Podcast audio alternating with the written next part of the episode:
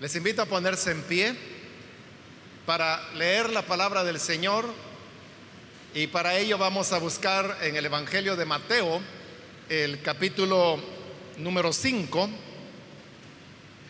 donde vamos a leer dos versículos que van a servirnos como base para la enseñanza del día de hoy.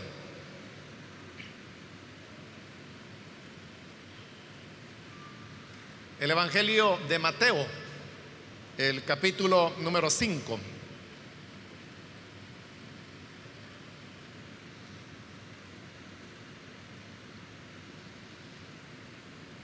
Bien, dice la palabra de Dios en el Evangelio de Mateo capítulo 5, los versículos 23 y 24, que nos dicen, por tanto,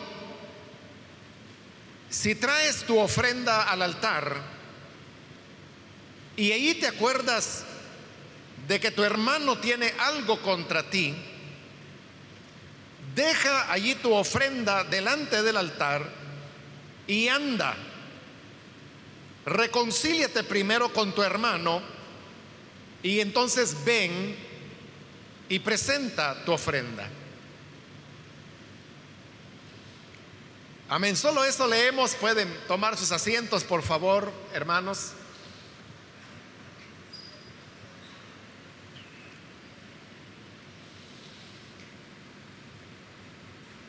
Hermanos, hemos leído estos versículos que poseen una enseñanza clara del Señor Jesús en relación a la importancia de estar reconciliados con las demás personas.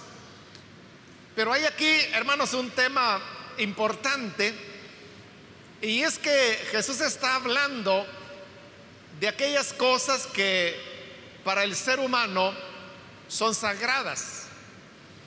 Se le llama sagrado a aquellos elementos que son parte de, del culto y de la fe de la espiritualidad de las personas, pero que se consideran los más importantes dentro de esa determinada expresión de fe. Porque elementos sagrados no solamente hay dentro del cristianismo, sino que también en otras expresiones religiosas, cada una dependiendo cuál es lo que resulta más importante para ellos, Así, eso determina qué es lo más sagrado.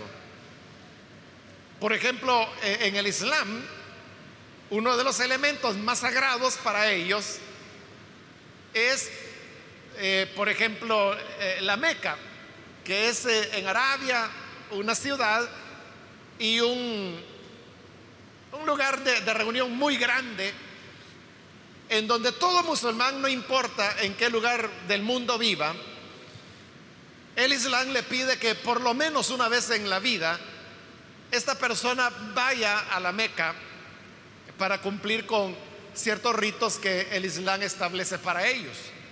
Y por eso es que la Meca para ellos es un lugar muy sagrado, porque es importante dentro de las relaciones religiosas que ellos desarrollan dentro del Islam.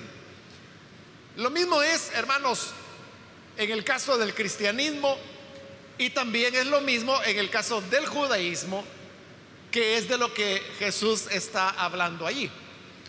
Usted puede ver que ahí el Señor menciona una persona que viene y quiere ofrecer una ofrenda en el altar.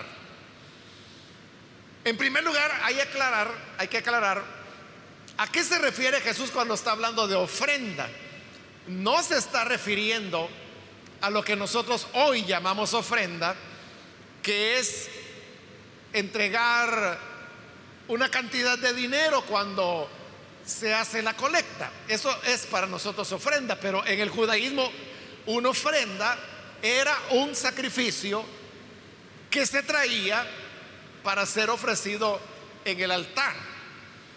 Y recuerde que el altar en el templo judío era un instrumento en el cual había fuego encendido todo el tiempo. Porque esa fue una de las recomendaciones que el Señor estableció para el culto en el altar. Y es que el fuego del altar nunca tenía que apagarse. Y por eso es que habían ciertas ceremonias que no tenían nada que ver con el perdón de pecados ni con la gratitud, sino que era simplemente para mantener el fuego encendido.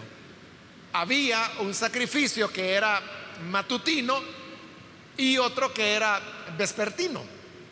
Es decir, cuando el día comenzaba y cuando el día terminaba. Y estos sacrificios habían sido establecidos con el único propósito de que la llama del altar siempre estuviera encendida. Entonces, traer una ofrenda dentro del judaísmo era traer un elemento, normalmente era un animal, que tenía que ser quemado en parte o en su totalidad, dependiendo qué tipo de ofrenda fuera, en el fuego de ese altar. Como le dije, la mayor parte de ofrendas, sacrificios, holocaustos, que son cosas diferentes, básicamente eran de animales. Los animales podían ser reses, podían ser cabritos, podían ser carneros, podían ser ovejas y en las personas más pobres podían ser aves. Esta ofrenda o animal era traído delante del sacerdote.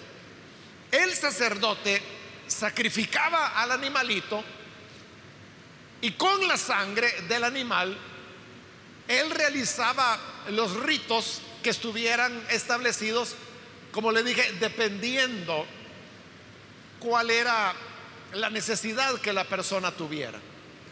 Porque para cada necesidad era diferente el procedimiento a seguir. Pero lo común a todos es que había derramamiento de sangre y luego sobre el altar, el fuego del altar, se quemaba o una parte de ese animal o la totalidad, otra vez dependiendo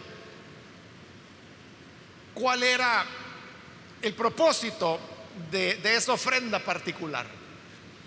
Por ejemplo, ahí está la diferencia entre sacrificio y holocausto. Porque en el holocausto no solamente se derramaba la sangre del animal y se hacían los ritos respectivos, sino que el cuerpo entero del animal se quemaba totalmente.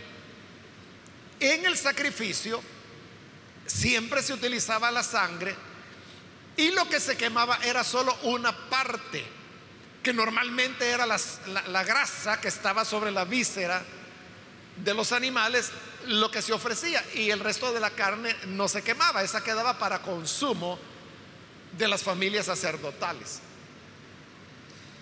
Entonces, de eso está hablando Jesús. Pero hablar de traer ofrendas al altar, estamos hablando del corazón mismo de lo sagrado o lo más sagrado que había dentro del judaísmo.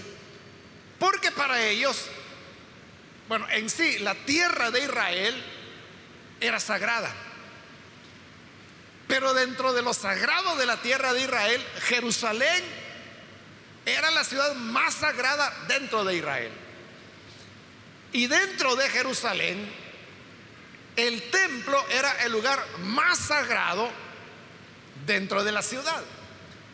Pero recuerde que en la época de Jesús el templo era bastante grande y antes de llegar al atrio propiamente del edificio, Herodes el Grande había mandado a construir una serie de patios. De manera que había un patio para los gentiles, Luego había otro patio para las mujeres. Luego había otro patio que era para los hombres. Y luego estaba ya propiamente el atrio. Al pasar el atrio es donde se encontraba el altar del sacrificio. Pero cada uno de estos patios que he mencionado, cada uno iba siendo cada vez más sagrado. El patio de los gentiles era sagrado, pero no tan sagrado como el patio de las mujeres. Y el patio de las mujeres era sagrado, pero no tanto como el patio de los hombres. Y el patio de los hombres era sagrado, pero no tanto como el atrio mismo. Y dentro del atrio habían varios componentes. Había, por ejemplo, un gran depósito de agua donde los sacerdotes tenían que bañarse y lavarse para todos los ritos que realizaban ahí.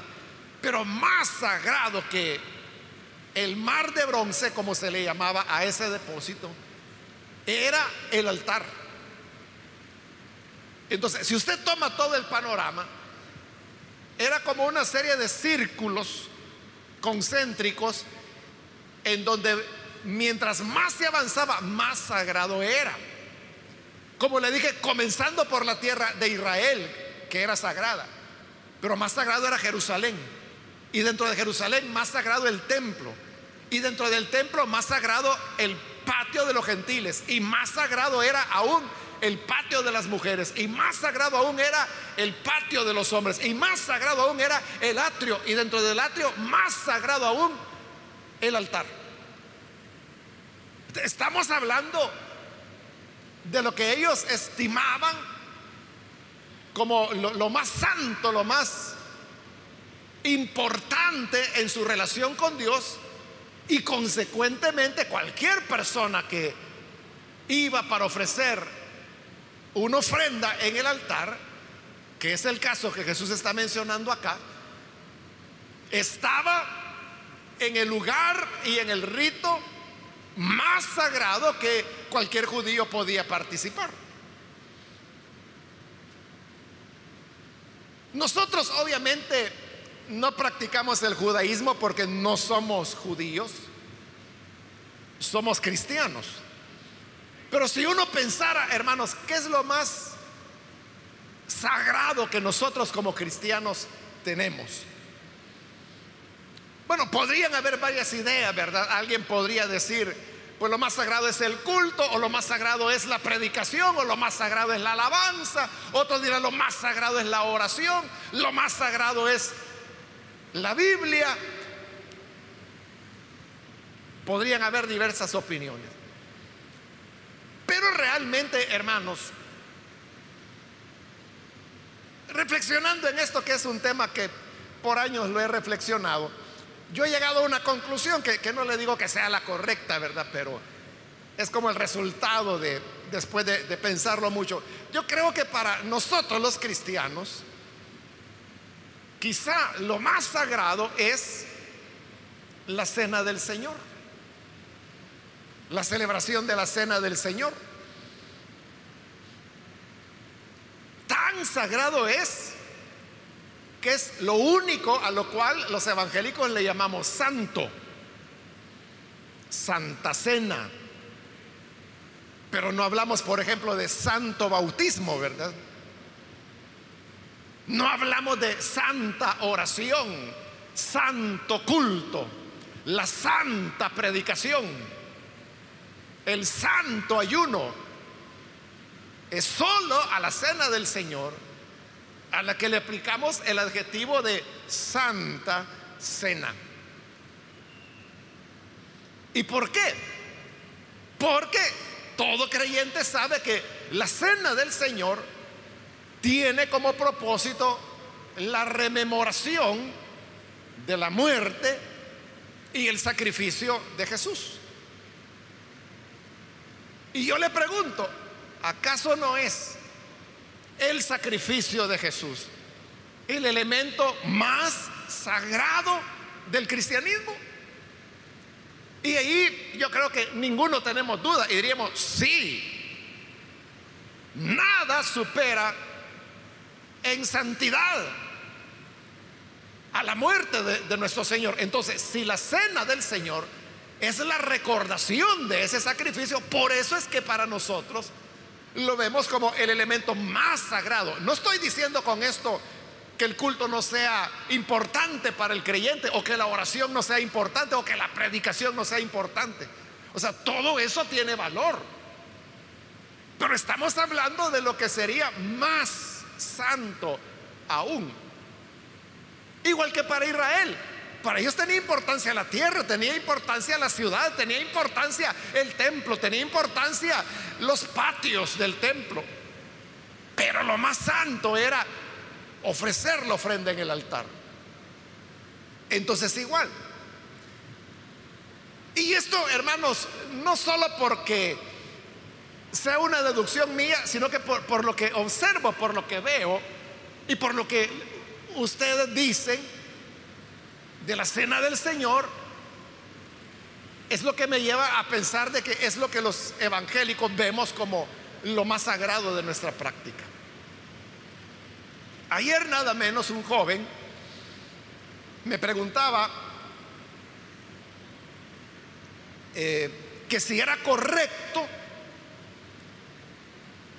que hermanas sirvieran los elementos de la cena del Señor. Él me estaba preguntando, pero al mismo tiempo me adelantaba su, su punto de vista y me dijo, para mí tienen que ser los hombres quienes repartan a la congregación los elementos de la cena del Señor. Y luego me dijo, y no solo hombres, sino que tienen que ser diáconos. Y entonces me hacía la, la pregunta, y la pregunta era esta, hermano, dígame cuáles son las citas bíblicas donde la Biblia dice que mujeres puedan servir la cena del Señor. Entonces yo le dije, hagamos lo contrario. Mejor tú muéstrame a dónde la Biblia dice que solo hombres pueden servir la cena del Señor y que solo diáconos. El joven era bastante entendido porque rápidamente me dijo, ya hermano, me dijo, ya entendí, gracias, me dijo. Se dio por satisfecho con la respuesta. Pero uso el ejemplo este que apenas fue ayer, le digo eso, para que, que vea, o sea, ¿por qué un evangélico tendría que pensar que la cena del Señor solo hombres pueden servirla y solo diáconos? ¿Por qué alguien puede llegar a ese pensamiento? Porque cree que los elementos de la cena del Señor es lo más sagrado. Tan sagrado que las mujeres no son dignos de tocarlo. Esa es la realidad, ese es el pensamiento que está detrás de esa idea.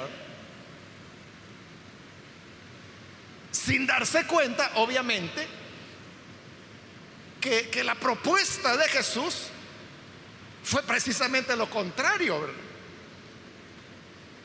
Por eso es que el Evangelio de Jesús, algunos le han llamado que es una propuesta contracultural, porque lo que Jesús practicó y enseñó iba contrario a lo aceptado en su época. Jesús, por ejemplo, tuvo discípulas, algo que no era aceptado en la época de Jesús. Solo los hombres eran los que podían aprender de los rabinos. Pero Jesús tuvo discípulos y también lo tuvo la iglesia primitiva. ¿Se recuerda allá en el pasaje cuando Pedro es llamado para que vaya a resucitar a Tabita, también llamada Dorcas? Allí dice el libro de los Hechos que ella era discípula. Era una discípula. Y usa ese nombre si no se ha fijado, léalo allí en Hechos capítulo 10 o 9. El 9, el 10, en cualquiera de esos dos capítulos lo va a encontrar. Más creo que en el 9. Entonces, eso es lo que Jesús hizo. Bueno, pero a lo que quiero ir, hermanos, es, entonces vemos como lo más sagrado la cena del Señor. Y como es lo más sagrado, usted sabe, por ejemplo, cuando aquí se celebra la cena del Señor, que es un lugar grande y donde hay muchas personas, Usted sabe que es un momento de mucha solemnidad. Me recuerdo hace unos años atrás, hermanos, que fue un tema que platicamos con los pastores, ¿verdad? Porque habían dos posiciones. Una posición era que mientras se celebrara la Santa Cena no se le tenía que permitir el ingreso a nadie al local mientras la Cena del Señor estuviera siendo repartida.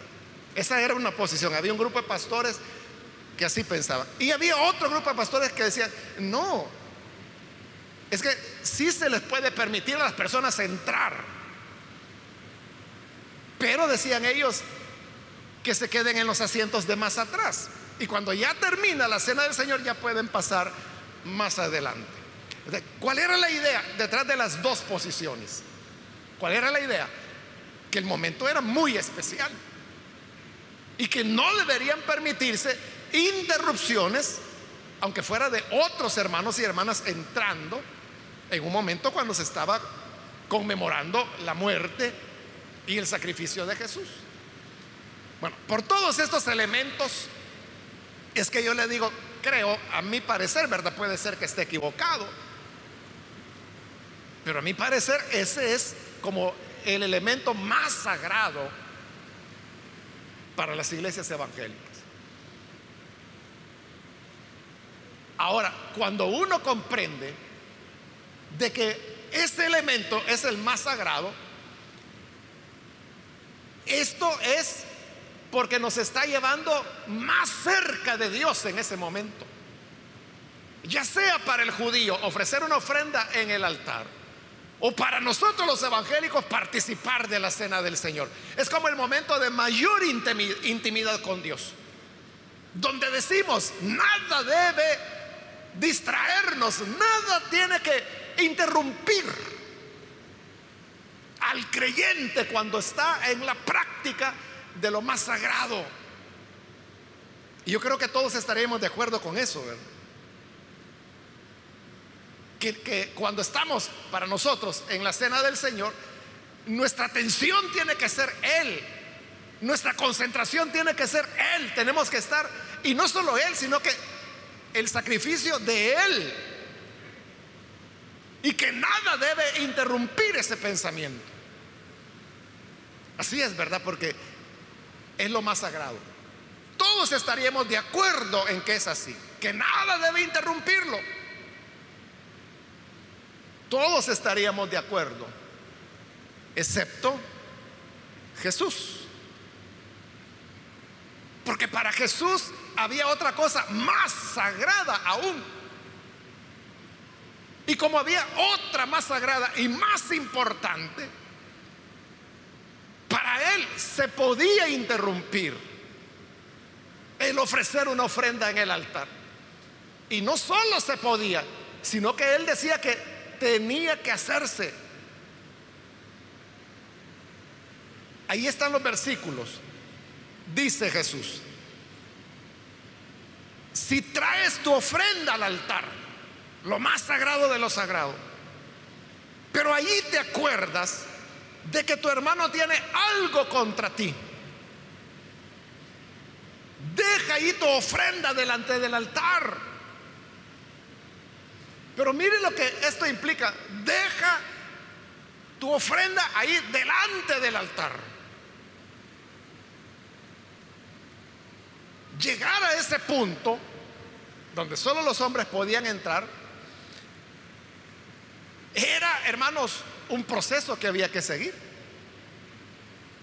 Para algunos significaba incluso viajar de otro país para llegar a Israel y en Israel subir a Jerusalén, purificarse, pasar por los patios, llegar con su ofrenda, el animalito que fuera, y presentarla al sacerdote. Y en ese momento el sacerdote tenía que pedirle a la persona que colocara sus manos sobre la cabeza del animalito, sobre todo si era un cuadrúpedo, para degollarlo. Imagínense, están en ese momento y en ese momento este hombre se acuerda, es que yo dañé, ofendí a aquel mengano y yo sé que él no se siente conmigo. Entonces Jesús dice, en ese momento, alto señor sacerdote párelo, párelo, no lo mate todavía. Es que me acabo de recordar que tengo que resolver un malentendido o un bien entendido, ¿verdad? De alguien que se le había hecho mal. Así que espéreme tantito, aquí le dejo el, corderito, ya voy a volver. Es lo que Jesús está diciendo. Deja allí tu ofrenda delante del altar. Y obviamente lo que el sacerdote le iba a decir, pero oiga Señor, no lo puede dejar acá. Porque era cantidad de sacrificios, hermanos, que ofrecían. Eran millares de animalitos sacrificados. Pero el Señor le dice, déjalo allí. Porque había algo más importante, más sagrado que hacer. ¿Y qué era eso? Dice el 24, anda, reconcíliate primero con tu hermano. Y cuando ya te hayas reconciliado, entonces ven y adelante, presenta tu ofrenda. ¿Se da cuenta? Las prioridades de Dios son otras. Eso era en el judaísmo, pero otra vez trasladando a nosotros. Hay algo más sagrado aún que la cena del Señor. Hay algo aún más santo y aún más solemne. Y es que podamos estar en paz con nuestros prójimos. Y nuestros prójimos no solo son los hermanos de la iglesia, nuestros prójimos son todas las personas. Porque a veces nos justificamos en decir, si yo no me llevo con esa persona, pero no son creyentes, como que si el no ser creyentes lo justificara. Prójimos son todos, familiares o no familiares, todos. Entonces, ¿cuál es el elemento más sagrado para Jesús? El amor entre hermanos, la reconciliación entre hermanos, que son cosas que deben ser resueltas, porque un par de versículos antes, en el 22, Jesús está hablando de las relaciones entre hermanos. Y oiga lo que dice, yo os digo que cualquiera que se enoje contra su hermano será culpable de juicio. Porque el Señor está diciendo, ustedes saben que la ley de Moisés dijo, no matarás. Pero si alguien mata, tendrá que ir a juicio, tendrá que ser juzgado por los tribunales. Eso dijo Moisés, pero yo, dijo Jesús, les digo que si alguien se enoja con su hermano, tiene que ir a juicio. En otras palabras, lo que Jesús está diciendo es, el que se enoja con su hermano es un criminal y hay que tratarlo como el que mató. Por eso para Jesús más importante que ofrecer la ofrenda era estar reconciliado con el hermano. Y miren de lo que está hablando, de enojarse. O sea, no está hablando de que le pegó al hermano, no está hablando de que lo insultó, no está hablando de que le quitó algo, no está hablando de que le ha dado bola negra, no está hablando de que se ha distanciado. No, no, yo mejor de lejitos con ese fulano. No está hablando ni de eso, sino que simplemente de enojarse.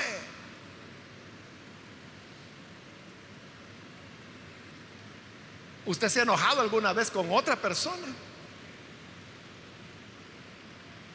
¿Usted se ha enojado alguna vez con otra persona? Aunque no diga amén, Sí, ¿verdad? O sea, nos molestamos cuando algo no está bien o, nos pareció a nosotros que fue incorrecto o que fue injusto, etcétera. Jesús dice, si tú te acuerdas de eso, que te enojaste con alguien que no hay una buena relación, mira, para, para ahí Es lo mismo en, cuanto a la, cena del Señor. Es lo que Pablo recomienda. Que cada uno antes de comer del pan y beber de la copa dice, examínese a sí mismo. Porque Jesús había dicho, Es mejor que pares ahí. Es mejor que usted le diga al diácono o a la diaconisa, porque aquí gracias a Dios las diaconisas reparten los elementos de la cena del Señor. Es mejor que le diga al diácono o a la diaconisa, mire, hermana, mejor tome la copita, agárrela de nuevo, pero espéreme, espéreme un tantito, voy a reconciliarme con mi hermano. Uno diría, uy, no, si es la cena del Señor, usted concéntrese en esto. No, no, no, no, dice Jesús. Tú tienes que estar concentrado en estar en paz con tu hermano. Y así como ahí le dice, para la ofrenda, déjala en el altar y ve a reconciliarte. Igual nos diría acá, deja la copa o deja el pan. Déjala ahí, levántate de tu silla y ve a buscar a esa persona con la cual tienes problemas y reconcíliate. Cuando ya lo hayas hecho, entonces ven, come tu pan, bebe tu copa. Jesús lo que está enseñando aquí entonces es que a Él lo que más le importa son las buenas relaciones que nosotros podamos tener con las demás personas. Nosotros podemos considerar santo o santa la cena del Señor, o podemos considerar santo este lugar. No, que estate quieto, no hables, cállate, no estés volviendo a ver para arriba, cerra la boca, porque estamos en el culto. Y está bien, o sea, todo eso es valedero, pero hay algo mucho más santo y mucho más sagrado para Dios. Y eso es que podamos estar reconciliados con todos. Eso es lo más santo para el Señor. La santidad entonces consiste en amar a los demás. Y si usted dice, si usted dice, es que esa persona no me quiere, es mi enemigo. Que sea su enemigo no justifica nada, porque Jesús dijo que había que amar al enemigo. Jesús dijo, miren, los religiosos, dijo, son igual que los paganos, porque aman a los que los aman. Pero la justicia de ustedes tiene que ser mayor. Amen a los que los odian. Eso es lo más sagrado para Dios. Más santo que la santa cena. La reconciliación con todos. Así que el Señor nos ayude para que hoy podamos ir y arreglar los problemas que haya con otras personas, reconciliarnos con los demás. Es más, si ya quiere levantarse, puede salir y puede ir, porque es lo que Jesús dice. Para ahí el culto y ve, reconcíliate con tu hermano. Así que puedes levantarte y puedes irte. No te va a detener ningún diácono porque vas a cumplirle al Señor. Porque es lo que Él más aprecia de cada uno de nosotros. Vamos a cerrar nuestros ojos y vamos a orar, pero antes de hacerlo, yo quiero invitar si hay con nosotros amigos o amigas que todavía no han recibido al Señor Jesús como Salvador, pero usted ha escuchado que la base y la razón del Evangelio es que podamos vivir plenamente reconciliados con las otras personas, con los amigos, con la familia, con los vecinos, con los hermanos de la iglesia, con los compañeros de trabajo, compañeros de estudio, reconciliados. Y por eso yo quiero invitar, si hay alguna persona que todavía no ha recibido a Jesús, pero usted quiere recibirlo el día de hoy. Entonces le voy a invitar, si usted desea recibir a Jesús, que se ponga en pie, para que nosotros podamos orar por usted. Si hay algún amigo o amiga que es primera vez que viene el Hijo de Dios, puede ponerse en pie ahí en el lugar donde está. Y con todo gusto vamos a orar por usted.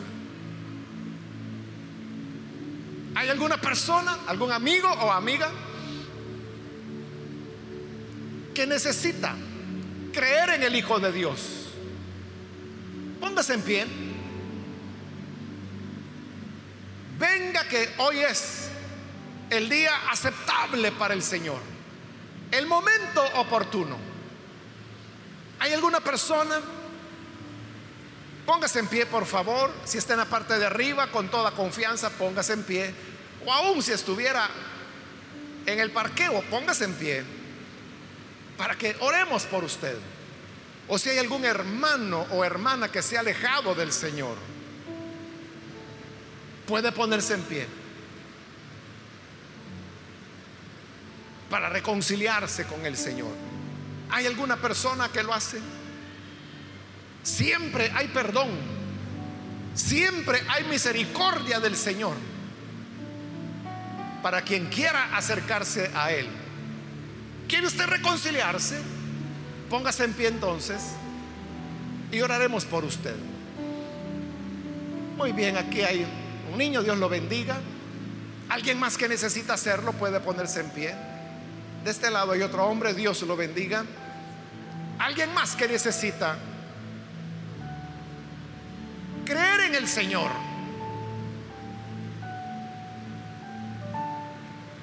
Puede ponerse en pie.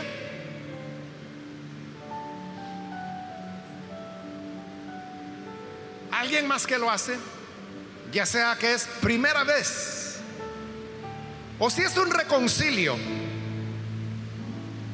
Póngase en pie para que oremos por usted. Muy bien, de este lado hay otra persona más, Dios lo bendiga.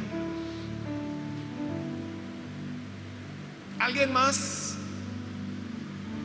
Vamos a orar en este momento, pero si hay alguien más, póngase en pie ahora. Muy bien, aquí hay otro hombre que se pone en pie, Dios lo bendiga.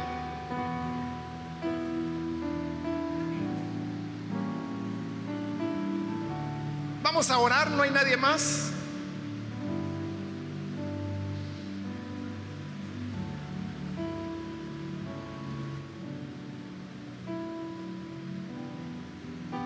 Bien, aquí en medio hay otra persona, Dios lo bendiga.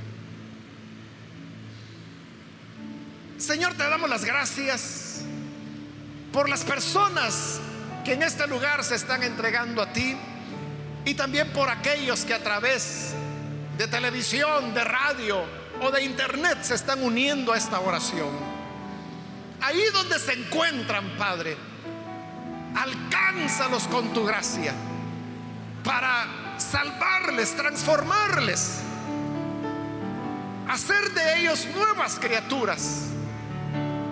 Y a todos nosotros, a tu pueblo, enséñanos, Señor, a comprender lo que es más sagrado para ti. Tus prioridades, que no son las nuestras. Ayúdanos a que pongamos nuestro mayor esfuerzo